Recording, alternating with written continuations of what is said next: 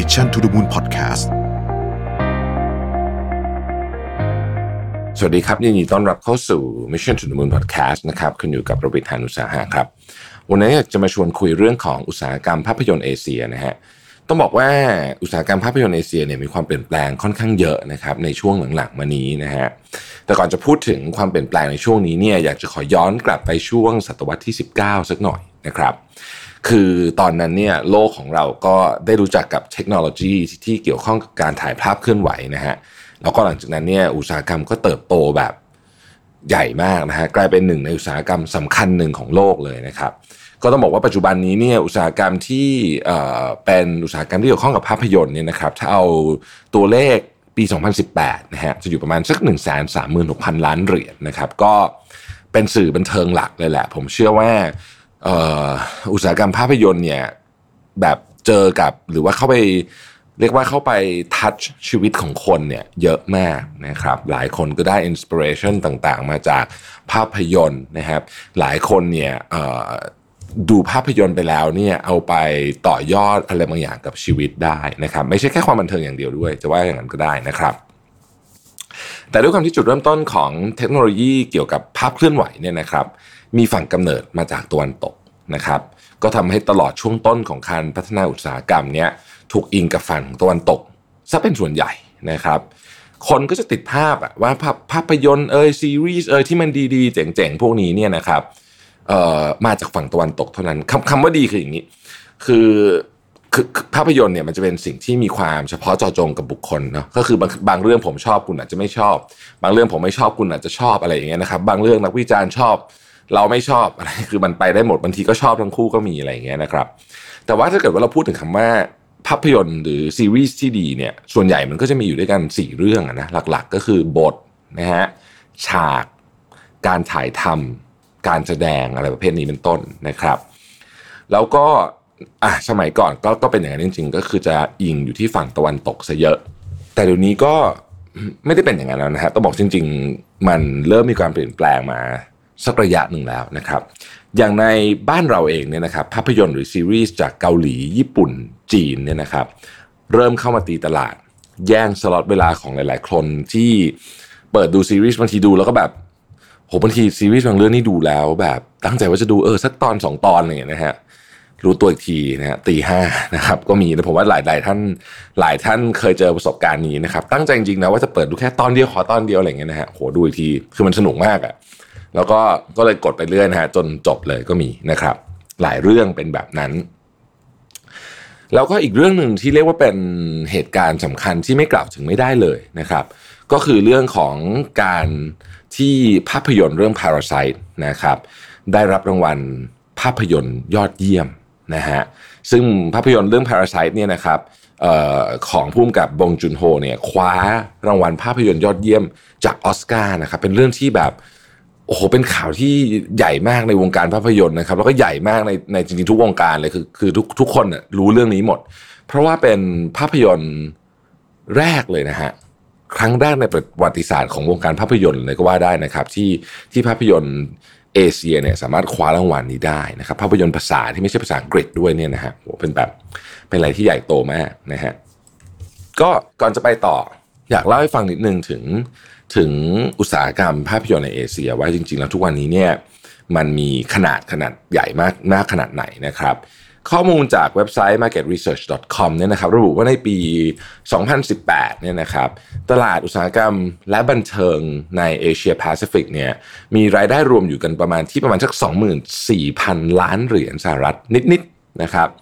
มีอัตราการเติบโตที่น่าสนใจก็คือตั้งแต่ปี2014ถึง2018เนี่ยเติบโต 6.8% ค่าเติบโตเฉลี่ยต่อปีนะครับแล้วก็มีสัดส่วนมูลค่า box office เนี่ยอยู่ที่ 40.6% ของทั่วโลกนะฮะคิดเป็นมูลค่าประมาณสัก 16,700 ล้านเหรียญนะครับโดยเฉพาะที่ประเทศจีนเนี่ยนะครับอุตสาหกรรมภาพยนตร์กำลังโตมากนะฮะเรียกว่ากำลังไล่บี้ฮอลลีวูดแบบหายใจรถต้นคอกันเลยทีเดียวนะครับอุตสาหกรรมภาพยนตร์ในประเทศจีนในปี2018เนี่ยสร้างรายได้ 9,150 ล้านเหรียญสหรัฐนะฮะตามหลังพี่ใหญ่สุดคือเบอร์1เนี่ยคือสหรัฐอเมริกาเนี่ยอยู่แค่ประมาณ 1,390 ล้านเหรียญเท่านั้นเองนะครับ เรื่องนี้ทำให้เราเห็นว่าตลาดหลักของอุตสาหกรรมภาพยนตร์ในอนาคตเนี่ยอาจจะไม่ได้อยู่ที่สหรัฐอีกต่อไปนะครับคอนเทนต์ก็เป็นอีกเรื่องนึงที่ต้องพูดถึงนะฮะคอนเทนต์เอเชียเนี่ยเริ่มมีบทบาทสำคัญในตลาดเอเชียมากๆด้วยเม็ดเงินที่วิ่งเข้ามาในตลาดเอเชียเยอะช่วงหลังๆเนี่ยนะครับคอนเทนต์มันก็จะมีบัดเจ็ตเยอะขึ้นมาด้วยนะครับก็ต้องบอกว่าตอนนี้คอนเทนต์จากฝั่งเอเชียเนี่ยไม่ได้แตกต่างจากคอนเทนต์ของฝั่งฮอลลีวูดเลยนะฮะแต่สิ่งที่ผมอยากจะ point out ตรงนี้นิดนึงก็คือว่าคอนเทนต์ของฝั่งเอเชียเนี่ยมันมีความเฉพาะเจาะจงหลายอย่างนะฮะที่ทำให้มีโอกาสที่จะสำเร็จที่แถบนี้ได้เยอะแถบเอเชียได้เยอะนะฮะผมแบ่งเป็น5เรื่องแล้วกันละที่ผมคิดว่าเป็นมุมที่น่าสนใจนะฮะผมพูดหัวข้อก่อนเดี๋ยวจะเล่าดีเทลนะครับ1คือเรื่องบริบท2คือเรื่องของความคล้ายคลึงกันของรูปลักษณ์และเชื้อชาตินะครับ3คือตัวเนื้อหาเองนะฮะ4คืองานโปรดักชันที่พัฒนามากขึ้นนะครับแล้วก็อันที่5นะฮะก็คือเรื่องของแพลตฟอร์มสตรีมมิ่งนะครับเรามาดูทีละอันเรื่องแรกเนี่ยบริบทมันตรงนะฮะบริบทของคอนเทนต์จากฝั่งเอเชียเนี่ยมันตรงด้วยเหตุผลที่ว่าวัฒนธรรมมุกตลกอะไรพวกนี้มันมีความโลคอลนะฮะมันมีความโลคอลไลซ์นะครับคือโจ๊กแบบนี้ต้องเป็นคนแถบนี้ถึงจะเก็ตนะฮะคือบางครั้งเนี่ยเราเคยไปดูหนังฝรั่งไหมฮะแล้วเราเขาเล่นมุกแล้วเราไม่เข้าใจว่ามันตลกไงฮะคือมันเป็นเพราะมันเป็นเพราะบริบทมันต่างกันนะครับหลายครั้งเนี่ยนะผมต้องไปเสิร์ชนะกลับต้องมาเสิร์ชดูว่าแบบเอ๊ะตอนนั้นที่เขาหัวเราะกันคลื่นนี่คือมันเรื่องอะไรอะไรเงี้ยนะฮะก็อันนี้แหละฮะคือเรื่องของความแตกต่างนะของบริบทระหว่างความเป็นตะวันตกกับความเป็นตะวันออกนั่นเองนะฮะความคล้ายคลึงของรูปลักษณ์และเชื้อชาตินะครับอันนี้เราเห็นชัดอยู่อย่างหนึ่งนะช่วงหลังๆวันนี้จะเห็นว่าภาพยนตร์จากฮอลลีวูดเนี่ยนะครับเอาดารานำเป็นคนเอเชียเนี่ยเยอะมากเลยนะหลังๆเนี่ยนะครับเยอะมากเพราะว่าเขาเข้าใจถึงความสำคัญของตลาดนี้นะฮะเนื้อหาข้อที่3คือเนื้อหานะครับ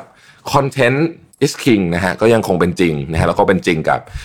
ธุรกิจภาพยนตร์ด้วยเช่นกันนะครับเราจะเห็นการซื้อลิขสิทธิ์ต่างๆเยอะมากเลยนะนิยายนะครับนิยายเกมก็มีซื้อลิขสิทธิ์มาจากฝั่งเอเชียนะครับแล้วก็เอาภาพยนตร์ไปเลยนะฮะเอาภาพยนตร์ไปรีเมคก็มีให้เห็นกันได้บ่อยๆนะครับอีกเรื่องก็คือเรื่องของงานโปรดักชันนะฮะงานโปรดักชันในช่วงหลังๆมาเนี้ยต้องบอกว่าพัฒนาไปเยอะมากถ้าเราพูดสัก20ปีก่อนเนี่ยเราแทบจะเรียกว่าไม่หายากมากนะครับที่ภาพยนตร์หรือซีรีส์เอเชียเนี่ยจะมีโปรดักชันเทียบเท่ากับฝั่งของฮอลลีวูดนะยากคืออาจจะมีแต่แบบน้อยมากนะฮะแต่ตอนนี้ไม่ใช่ต่อไปละนะครับ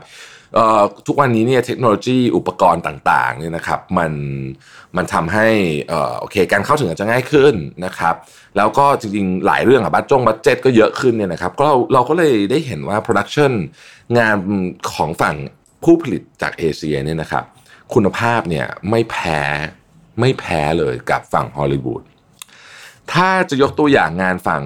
เอเชียเอางานเกาหลีแล้วกันนะครับที่หลายคนนึกออกตอนนี้เลยนะฮะกำลังฮิตสุดตอนนี้ก็คือ Crash Landing on You นะครับจาก Netflix ก็ต้องบอกว่าทำออกมาได้ดีทั้งเรื่องงานเรื่องเนื้อหาเรื่อง production นะฮะซึ่งคนก็ติดกับงอมแงมนะครับในฝากจีนเองก็มีนะครับเรื่องหานท้าชะตาฟ้าปริศนายุทธจักรหรือ Joy of Life นะครับโดยผู้อำนวยการสร้างก็คือ Tencent Video เจ้าของแพลตฟอร์ม VTV นะฮะ VTV WETV เนี่ยนะครับซึ่งซีรีส์นี้เนี่ยได้เรตติ้งจาก IMDb เยอะมากนะครับ 8.1 นะฮะงานด้านโปรดักชันงานด้านบทก็ยอดเยี่ยมไม่แพ้กันทีเดียวนะครับอีกเรื่องก็คือเรื่องของแพลตฟอร์มสตรีมมิ่งนะฮะคือทุกคนรู้อยู่แล้วล่ะว่ามันโตใหญ่โตมโหฬารนะฮะแพลตฟอร์มสตรีมมิ่งเนี่ยเป็นธุรกิจที่ใหญ่มากแล้วก็เป็นธุรกิจที่ผมว่ามีบทบาทสำคัญกับชีวิตคนมากขึ้นเรื่อยๆนะครับในปี 2019 เนี่ยตลาดสตรีมมิ่งเซอร์วิสทั่วโลกมีมูลค่ารวมกันอยู่ที่ประมาณ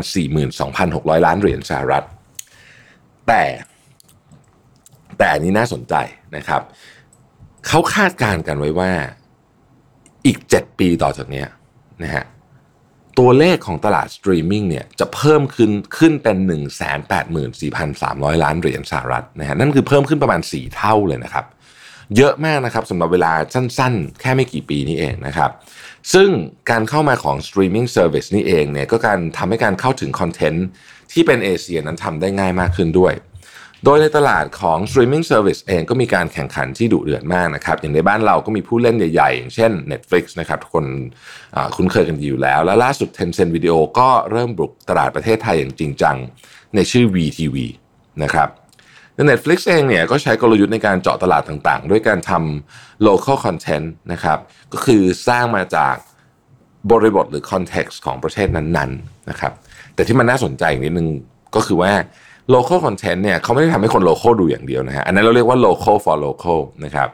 แต่เขาเป็นการสร้าง content ในเชิงที่เรียกว่าเป็น local for global ก็คืออาจจะสร้างในเมืองไทยก็มีนะฮะสร้างในเมืองไทยนะครับใช้คนไทยเล่นอะไรอย่างเงี้ยบทบาทฉากเชิญเป็นของคนไทยหมดแต่เขาก็ตั้งใจให้คนชาติอื่นดูได้ด้วยนะครับอาจจะทำให้คนที่อยู่ในโซนประเทศใกล้เคียงนั้นดูนะครับหรือนะฮะหรือใครก็ตามที่ชอบคอนเทนต์ที่มีความใกล้เคียงกับบริบทของประเทศนั้นนะครับอย่างผมยกตัวอย่างเพิ่มแล้วกันนะภาพยนตร์สมมุติว่าเป็นซีรีส์จากฝั่งที่มาจากฝั่งที่ไม่ใช่สหรัฐอเมริกานะครับสมมุติมาจากเยอรมันเนาะมันจะมีความดาร์กความแบบฉากความดาร์กความนัวแบบหนึ่งมาจากฝรั่งเศสนะฮะก็จะเป็นอีกแบบหนึ่งใครที่ดูซีรีส์บ่อยๆเนี่ยต่อให้ไม่ฟังภาษานะบางทียังพอจะเดาออกนะฮะว่าอันนี้เป็นซีรีส์ของประเทศไหนมันจะมีเอกลักษณ์เฉพาะตัวนะครับหรือซีรีส์จากประเทศอังกฤษเลยเนี่ยก็จะมีเอกลักษณ์อีกแบบหนึ่งนะครับเราก็จะรู้สึกว่าถ้าเกิดว่าสไตล์นี้มันถูกใจเราเนี่ยนะครับเราก็จะชอบซีรีส์จากประเทศนั้นเป็นพิเศษนะฮะหรืออาจจะเป็นเรื่องของภาษาก็ได้นะยกตัวอย่างเช่นภาษาสเปน Spanish นะครับหลายประเทศใช้ภาษา Spanish เป็นภาษาหลักนะครับซึ่งแม้ว่าไม่ได้อยู่ใกล้สเปนไม่กันนะฮะไปอยู่ที่ไหนก็แล้วแต่ก็มีประเทศที่ใช้สเปนิชได้ไปหมดเลยเนี่ยก็ทำให้คอนเทนต์ที่เป็นออริจินอลคอนเทนต์ภาษาสเปนเนี่ยเหมาะกับตลาดนั้นๆเช่นกันนะครับเช่นเดียวกันกับ VTV ที่เข้ามาบุกตลาดไทยด้วยการเข็นคอนเทนต์แบบ localization ที่รวมซีรีส์ต่างๆไว้มากมายหลากหลายนะครับตั้งแต่จีนไทยเกาหลีนะครับแล้วต้องบอกว่า VTV เองเนี่ยก็ประสบความสำเร็จอย่างมากทีเดียวในการเจาะตลาดประเทศไทยด้วย local content โดยเฉพาะล่าสุดนะครับเรื่อง The Untamed หรือในชื่อไทยว่าปรมาจารย์ลัทธิมารนะครับที่เกาะติดเทรนด์ใน Twitter ได้เป็นระยะเวลาหลายเดือนนะฮะตลอดช่วงที่ซีรีส์ on air ซึ่งในปัจจุบันจะเห็นได้ว่ามีกระแสของหนังจีนหรือซีรีส์จีนเนี่ยกลับมานะฮะมีอิทธิพลอีกครั้งในบ้านเราหลังจากห่างหายไปนานนะครับถ้าไปดูใน Twitter เนี่ยจะเห็นเลยนะฮะและจากเรื่องที่โด่งดังอย่างเรื่องปรมาจารย์ลัทธิมารเนี่ยนะครับกระแสโซเชียลได้จุดประเด็นความน่าสนใจต่างๆของซีรีส์ให้กับผู้ชมกลุ่มใหม่ที่ไม่เคยดูซีรีส์จีนได้รู้จักมากขึ้นได้เปิดใจมากขึ้นซึ่งผลลัพธ์ของเรื่องนี้ก็คือดังในไทยแล้วก็ไปดังทั่วเอเชียด้วยนะครับ